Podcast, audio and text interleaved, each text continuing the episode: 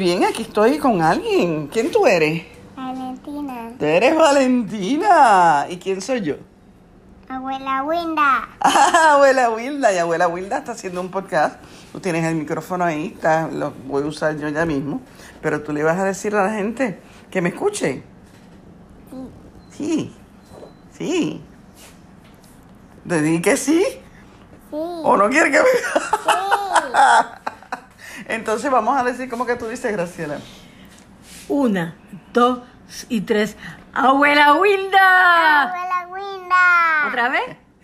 ¡Abuela Wilda! Abuela Winda. Escúchenla Escúchala. en el podcast. Podcast. Bogas. De aquí. De aquí. No me vota. Uy. De aquí. Upsi. De aquí. Es que se le salió la cosita al micrófono, pero no importa. De aquí. De aquí. No me vota. Nadie. Gracias Valentina, gracias Valentina, y ustedes lo oyeron, la estoy preparando, ¿vieron? Bueno, hay mucho de qué hablar hoy, obviamente, pero yo tengo que escoger un solo tema para, este, para el tiempo que dura este podcast.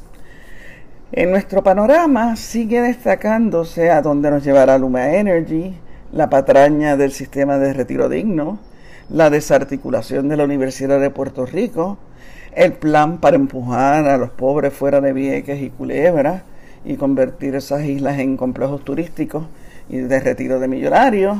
Está el, el Congreso de Estados Unidos bregando con el asunto del estatus, o dicen que están bregando con el asunto del estatus. Todo eso es parte de un plan que reconoce la ciencia política sin mucho esfuerzo. De eso entonces queremos hablar hoy con ustedes, de, de eso que, que constituye un plan. En estos días pasados yo estaba hablando, me llamaron, me llamaron amigos que fueron testigos y vivieron la época del Cerro Maravilla.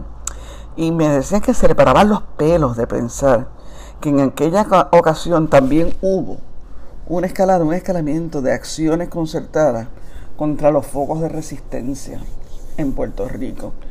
Los asesinatos del Cerro Maravilla, eh, recuerden que estamos hablando del año 1978, surgen en medio de una ola de actos de resistencia que entonces fue protagonizada en buena medida por los macheteros. Eso fue entre mediados de los 70 hasta mediados de los 80, donde fue el, cenit de estos actos de resistencia de los macheteros, que no pararon en el 78 con el Cerro Maravilla, porque recuerden que el Cerro Maravilla, la- el descubrimiento de lo que ocurrió en el Cerro Maravilla duró de 1981 al 84, con las vistas en ¿dónde? En el Senado. Eh, pero, pero, pero hay que recordar que en Estados Unidos, por ejemplo, el grupo revolucionario de los macheteros se adjudicó entre, entre los años de mediados de los 70 y el 84, por ahí, 83, eh, del 83, se, se adjudicó más de 120 bombas en Estados Unidos, incluyendo la del restaurante Fons Stubborn en la zona de Wall Street de, de Nueva York, donde murieron cuatro personas, resultaron heridas más de 40. En el 79, un año después del Cerro Maravilla, en Sabana Seca, se atacaba- atacaron una guagua llena de marinos, mataron dos, hirieron 10. Y en el 83 fue que se robaron los 7 millones de dólares de un camión de la West Fargo en Hartford, Connecticut. Así que, eh, y, como les dije, recuerden que las vistas del Cerro Maravilla se realizan entre el 81 y el 84. Y es cuando por fin se concluye que Carlos Soto Arribí y Darío Arnaldo Rosaron fueron emboscados y asesinados por la policía. Es lo que se descubre, fue un plan para atribuirle un acto terrorista oficial a los independentistas y hacer ver a las policías como, como héroes, porque ellos iban a aplacar ese acto oficial, lo aplacaron matándolo. Pues sí, señores, la ciencia política reconoce todos estos actos de terrorismo del Estado como puntos culminantes de intimidación popular para persuadir a la ciudadanía de que es el Estado el que los protege. El Cerro Maravilla no le salió bien, pero les pudo haber salido. Se extendió tanto saber la verdad que la resistencia continúa activa hasta prácticamente cuando encarcelan y él se escapa, entonces pero se va al clandestinaje, tiene que esconderse. eh, el líder principal, Filiberto G. Río. A lo que voy. A lo que voy es que el Cerro Maravilla es el acto cumbre de persuasión política del Estado contra el independentismo puertorriqueño de esa década. Y sigue, siguió exactamente el librito político de todas las estrategias de persuasión política a nivel mundial. Y es bueno recordar estas cosas, es bueno recordar estas cosas y ponerlas en perspectiva cuando estamos viendo las cosas que ocurren ahora y es bueno recordarlas, porque mira, a los puertorriqueños le hacen creer que, si, que, su historia es una un clean slate, una pizarra limpia de resistencia política, porque la mayoría siempre ha sido feliz con sus imperios. Oyes, eh, aquí nadie habla del grito de la Ares contra España, ni del de Jayuya contra Estados Unidos como revoluciones puertorriqueñas, pero lo fueron, lo fueron. De hecho, la de Jayuya, la de las Jayuya se da en medio de la época de resistencia más grande de nuestra historia, que es la época de Pedro Albizu Campo, de los nacionalistas, y que fue sofocada con el advenimiento del Estado Libre Asociado eh, de, Luis Muñoz Marín como ideólogo bastardo de Estados Unidos. Y, yo les traigo esto para apuntar que los imperios siempre han diseñado estrategias de persuasión que incluyen el terrorismo de Estado para convencer a la mayoría de que su mejor opción es la protección que ellos ofrecen. Por eso es que no me extraña que haya amigos que me llaman preocupados porque este nuevo panorama de debilitar la resistencia y de hacer quedar mal a los independentistas en Puerto Rico, acabar con las uniones, etcétera, etcétera, eh, que sea, que sea un, que, que culmine en un acto de terrorismo político. Yo no sé del Estado, yo no sé si eso va a ser así, pero de que puede ser así, pues una posibilidad que existe. Yo les he dicho, pues sí, mira, tú tienes razón. Hay una resistencia fuerte que se ha notado y que la voy a explicar. Pero no sé si esto va a culminar como antes. Sería muy, sería muy obvio y muy evidente y hasta estúpido si lo hacen igual. Pero, pero de que pueden hacer algo, sí pueden hacer algo. Yo le traigo esto eh, para, para, para, para apuntar a eso. Que los imperios siempre han, han diseñado unas, unas estrategias de persuasión que pueden o no pueden incluir el terrorismo de Estado. Pues vamos al presente.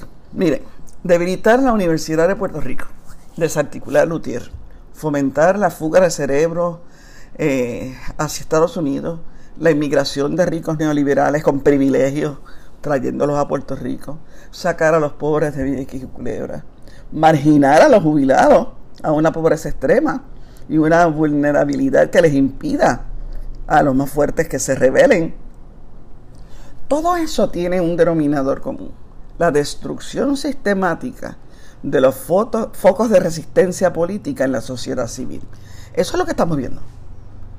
Y no es tan lejos de la realidad histórica los que temen que esa estrategia pueda incluir un acto de terrorismo oficial. O algo peor, algo peor, que apuntale entonces la necesidad de protección del Big Brother. El fin de la estrategia es precisamente llevar a la mayoría, que siempre es la más ignorante, la más susceptible a tragarse cualquier cuento bien contado, a que acepte de nuevo la colonia permanente por consentimiento, como el estatus de conveniencia y seguridad nacional. Esa es la, esa es la, esa es la que hay. A esa mayoría vulnerable se le unen, por supuesto, los fanáticos ilustrados, que también los tienen, los ilustrados de ese sistema, también tienen unos fanáticos que, no son tan brutos, o sea, que saben lo que están haciendo. Y están los acólitos naturales de cualquier estrategia que los proteja, que esos son los que se aprovechan. Y los cómplices, y los cómplices, los que, los que viven o se benefician de él, también esos están. Y eso es lo que eso es lo que constituye la mayoría. Yo me atrevo a proponer que ese evento para el que nos preparan es la propuesta y los parámetros para un nuevo coloniaje por consentimiento. Me atrevo también a proponer que esa estrategia avanzará hasta donde sea necesario, incluyendo algún posible episodio de shock, de shock, para evidenciar pues la vileza de la izquierda frente a la bondad de una derecha que nos protege de todo mal.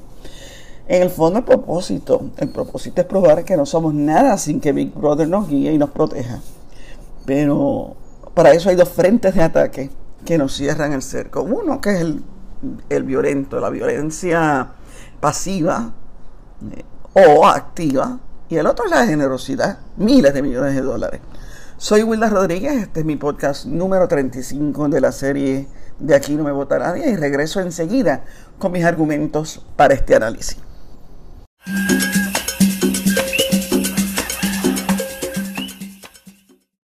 Si usted quiere seguir escuchando este nuevo escenario de análisis político de Wilda Rodríguez, puede patrocinarlo con sus contribuciones voluntarias a través de ATH Móvil por el 787-902-7687.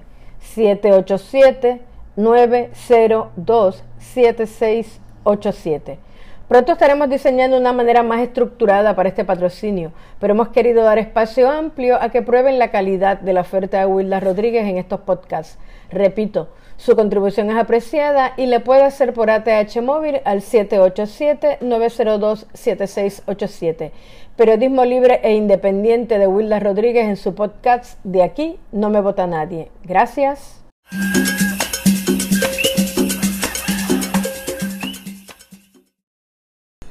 Como les decía, me han llamado amigos para preguntarme si, si no sospecho de una nueva escalada a la represión y de la criminalización a, a ultranza de la resistencia y la protesta. Pues claro que sospecho, es más, yo no sospecho, lo estoy viendo clarito. Y me preguntan si no es posible que nos estén haciendo la camita para otro Cerro Maravilla. Puede ser, pero como les dije antes, sería demasiado obvio hacer algo igual o parecido. Tendrían que hacer algo más sofisticado o más brutal, yo no sé. No, no sé qué aspecto puede tener un nuevo acto de violencia oficial premeditado, un acto de terrorismo premeditado, para achacárselo a la resistencia, al independentismo, a la izquierda. Pero de que puede pasar, puede pasar. Se puede dar y estamos precisamente en el medio de una situación que lo amerita. Me explico. Todo lo que está haciendo Estados Unidos es evidenciar que su plan para Puerto Rico es la confirmación de una colonia permanente y por consentimiento luego de que se les cayó la máscara de que eso es el Estado Libre Asociado. Ahora quieren que aceptemos ese estatus de territorio permanente, pero sin máscara. O sea, abierta y llanamente. Mira, esto es lo que nos conviene y esto es lo que vamos a aceptar, porque esto está probado que es lo que nos conviene. Eso es lo que ellos quieren, esa es la conclusión a la que ellas quieren que llegue el pueblo de Puerto Rico. Que abierta y llanamente diga que quiere seguir siendo un territorio de Estados Unidos sin más ambiciones absurdas de estabilidad o de independencia. La colonia amada, punto, punto. Al hacerlo, Estados Unidos está, reconociendo por lo menos por lo menos cuatro cosas. Vamos a ver. Primero, que Puerto Rico ha sido su mejor negocio por más de un siglo. Oye, el balance de lo que le saca a Estados Unidos a Puerto Rico comparado con lo que envía, realmente es de 3 a 1 por lo menos. Hay algunos estudiosos que dicen que es más, que posiblemente de 4 a 1, y eso es un buen negocio en cualquier liga. Si tú inviertes 10 millones en, en, un, en un negocio y le sacas 40, Oye, eso es un buen negocio en cualquier liga. Y si se sostiene por más de un siglo, es un negociazo. Yo creo que, eh, yo creo que eso debe estar bien pendiente en la mente de todos. O sea, Puerto Rico ha sido el mejor negocio para Estados Unidos por más de un siglo. Que somos, el otro que, eh, que están reconociendo es que somos un país extranjero. Esa es la razón principal detrás de su renuencia a convertir a Puerto Rico en un Estado. Porque sería admitir como Estado a un país extranjero, por más asimilado que parezca. Por más asimilado que parezca. Cuando llegaron en 1898, ellos invadieron, llegaron a un país extranjero que no ha dejado de serlo. A pesar de todos los intentos de emborrar y sustituir su historia, su idioma, su cultura. Ellos ya saben que somos un país extranjero. Están bien conscientes de eso. Lo tercero es que están reconociendo que no tienen un plan B para Puerto Rico, ni como Estado, ni como país independiente. Perderían un gran negocio y perderían su único gran asentamiento real en el Caribe y América Latina. Así que, eh, y ellos no tienen un plan B para eso, no lo tienen, no lo tienen. Y cuatro, lo, también que están reconociendo es que se les fue la, mano en darle rienda suelte, suelta a sus capataces coloniales. Le dislocaron el balance del negocio con una deuda ridícula. Oye, una deuda que aunque ellos podrían obviar, porque prácticamente esa deuda se ha pagado con interés y ellos lo saben, pero no les conviene hacerlo porque pierden cara. Se le verían las pantaletas al negocio, ellos pierden cara si se usaran esa deuda y empezamos de nuevo, pero podrían, podrían. Así que ellos reconocen también que ahí, pues, ahí la cagaron, ahí la cagaron. Ah, espérate, hay otra, hay otra. Ellos están reconociendo algo, se dieron cuenta de algo. Se dieron cuenta que electoralmente los puertorriqueños están al garete. Desde el punto de vista de ellos, los puertorriqueños estamos al garete, y los capataces coloniales electoralmente ahora gobiernan con el favor de unas minorías. El PNP gobierna con el 34% del voto. Señores, es una tercera parte. Eso no llega ni, ni de cerca a la mitad. Y eso también ellos los están reconociendo.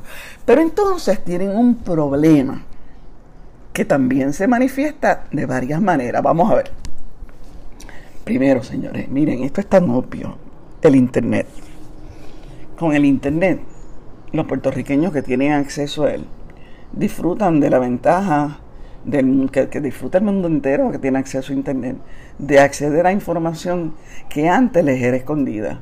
Ahora puede que encuentren mucho embuste en el Internet, pero si siguen buscando, encuentran más información que la que nunca tuvieron antes. Es así como los que usan eh, los que lo usan y que no son fanáticos ni secuaces del sistema, han llegado a la conclusión de que nunca habíamos dejado de ser una colonia, de que somos un buen negocio, todas esas cosas que les dije antes, todas esas cosas hemos llegado a la conclusión, ha llegado un montón de gente buscándolo, googleándolo como decimos. Y esa conclusión no es suficiente para separar a los más vulnerables, a la mayoría, de la idea de la dependencia en Big Brother. Pero si se sigue extendiendo puede ser un problema.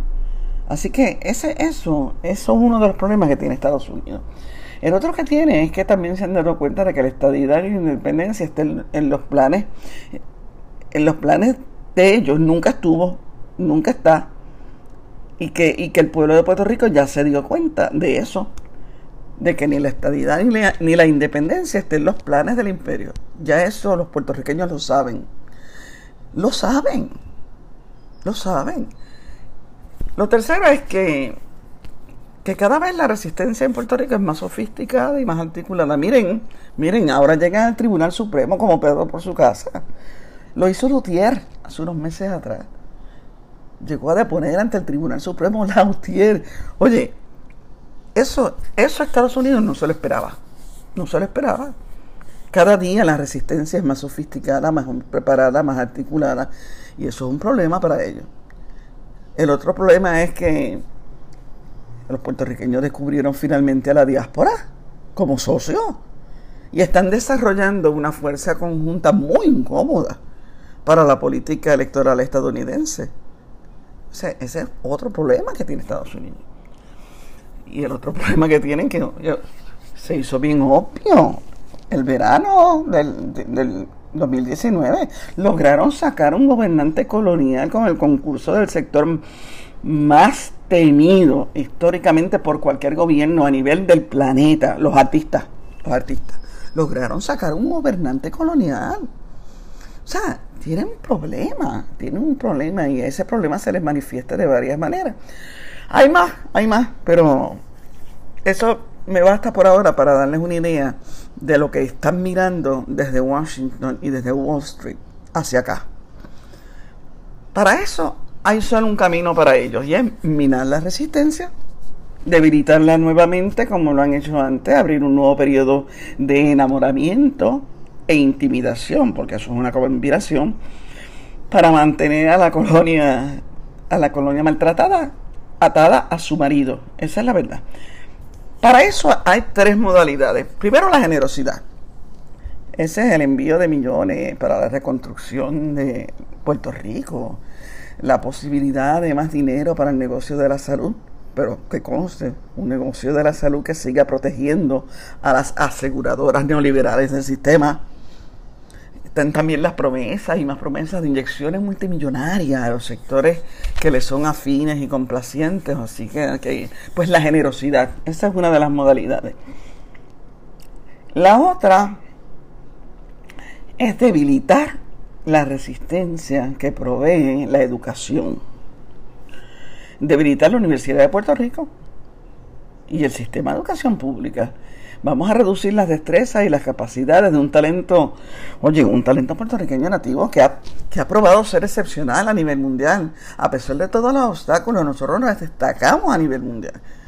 Nos destaca, y la gente dice, ¿y cómo es posible que Puerto Rico tenga tanto talento? Pues mira, ahí está.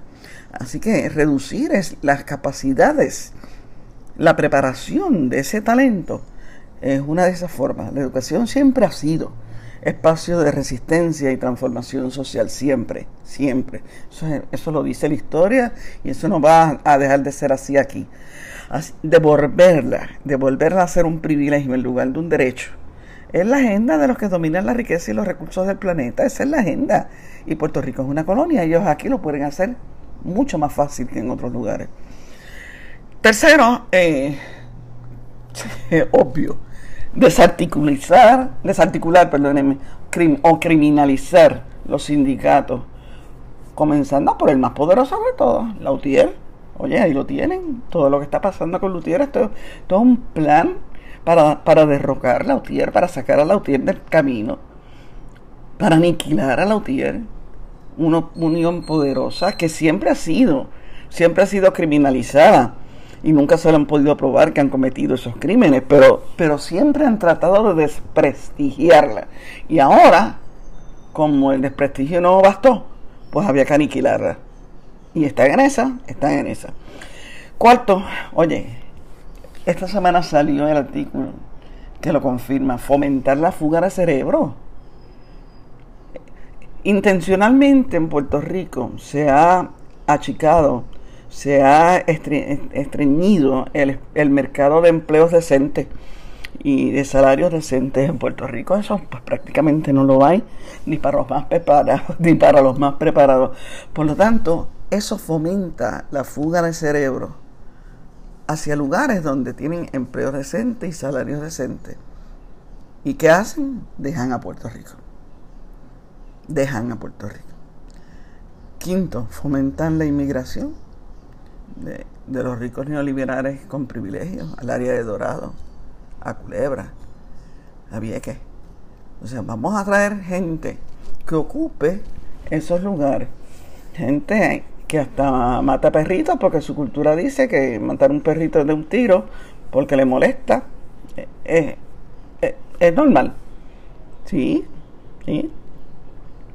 Lo otro viene, y yo no sé si ustedes se dan cuenta, pero aquí lo que están tratando con esto de los barcos de culebra, con que no llegan los suministros, con que no llegan las vacunas, con que esto, con lo otro, oye, están tratando de que los pobres de culebra decidan mudarse a otro pueblo y que quede Vieques y Culebra como un centro para eh, turismo y para, y para el retiro de ricos eh, extranjeros.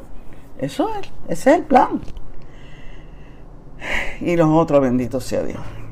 Engañar y marginar a los jubilados a una pobreza extrema, una vulnerabilidad que impida que los más jóvenes, porque acuérdense que la gente, hay mucha gente que se retira jóvenes y fuerte. Mírenme a mí, yo estoy retirada y aquí estoy. Aquí estoy en la resistencia. O sea, pero si usted no tiene, si a usted le merman los recursos para vivir una vida decente, para tener una calidad de vida, no tiene fuerza para resistirse, no tiene fuerza para salir a protestar. Y eso es lo que están buscando, marginar a los jubilados a una pobreza extrema y una vulnerabilidad extrema que le impide a los más jóvenes y fuertes de esa generación de adultos mayores organizarse y rebelarse. ¿Ok? Y lo otro es la criminalización a, a todos niveles del activismo y la protesta social. Oye, los arrestos. Arrestan a, arrestan a cualquiera por protestar y aunque no lleguen a, nada, el arresto intimidan. O sea, esa es la pretensión de inhibir la protesta social. Eso es viejísimo. Es ahí eh, donde donde la historia entonces nos puede, con todos estos elementos que le acabo de decir, es donde la historia nos dice que esto sí puede degenerar, degenerar en una forma de terrorismo de Estado, para ponerle, eh, poner la pique en Flandes, para hacerle ver a todo el mundo de que, mira, de que nosotros somos los cheches de ustedes y no pueden soltarnos. ¿Ok? Regreso ahora para mi conclusión sobre esta encrucijada.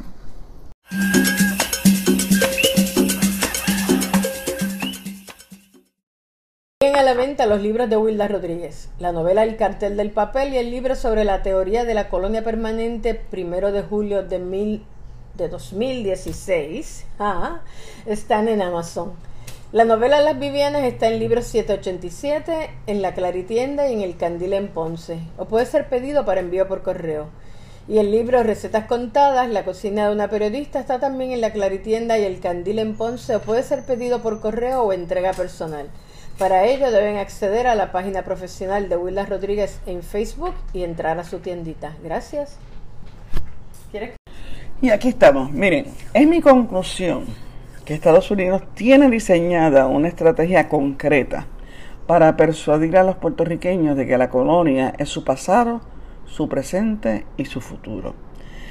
Ellos siguen en, que ellos siguen en el empeño de ser considerados el imperio benévolo que se acepta por consentimiento. Con esa idea ellos invadieron a Puerto Rico y a Guam y a todos estos sitios. En, o sea, ellos tuvieron, ellos tuvieron que hacer un, una, una introspección bien fuerte entre ser el país de ese momento en el mundo que se consideraba el país de la liberación, el país de la libertad, a pasar a ser un imperio. Ellos querían ser un imperio diferente, un imperio, un imperio al que se le considerara tan bueno que todo el mundo quisiera ser parte de ese imperio. Esa es la verdad. Así que ellos quieren, siguen en ese, siguen en ese empeño. Y, y lo que quieren es que Puerto Rico como colonia permanente, pero por consentimiento, o sea, que Puerto Rico le diga al mundo, es que nosotros somos colonia de Estados Unidos porque nos da la gana es porque queremos serlo, porque ellos son tan chéveres que nosotros queremos seguir siendo colonia de ellos. Esa es la idea de Estados Unidos. Y para ellos tienen que desarrollar la misma estrategia del marido dominante, buen proveedor, cariñoso. Ah, mientras la mujer no se revele, claro. Pero entonces intimidante y capaz de lo que sea para mantener su dominio sobre ella. Eso es lo que está pasando. De ahí que ante la nueva resistencia evidente, tanto en la calle como en las urnas en los últimos años en Puerto Rico, con la ayuda desastrosa que le dio la administración de Donald Trump a esa resistencia, en la nueva camada política estadounidense opta por dos frentes de ataque, el de la generosidad y el de la destrucción consistente de la resistencia. ¿Ok? Con la generosidad pretende persuadir a los puertorriqueños de que su mejor opción siempre, siempre es la protección económica, ideológica y política de Estados Unidos. De ahí que ya intervinieron en el Congreso para incluir el territorio como alternativa al estatus en un próximo plebiscito. Si no se les da o si ven posibilidad de perder ese plebiscito, oye, los esfuerzos del Congreso en la actual discusión del estatus habrán sido un bluff porque lo van a eliminar. O sea, cuando ellos vean que esto no va para ningún lado, hacen paf, paf, esto esto no pasó. Borra, borra, que esto no pasó. Miren, señores, yo sé que estos podcasts los escucha una minoría y sé que es una minoría a la que le interesa discutir estos asuntos. Pero yo les recuerdo que las minorías somos las que movemos la historia. Quizás tendremos que trazar nosotros también nuevas estrategias, pero que no se crean que vamos a desaparecer. Nos vemos el domingo en mi podcast dominguero y el próximo miércoles aquí mismo en el podcast de los miércoles, Resistiendo.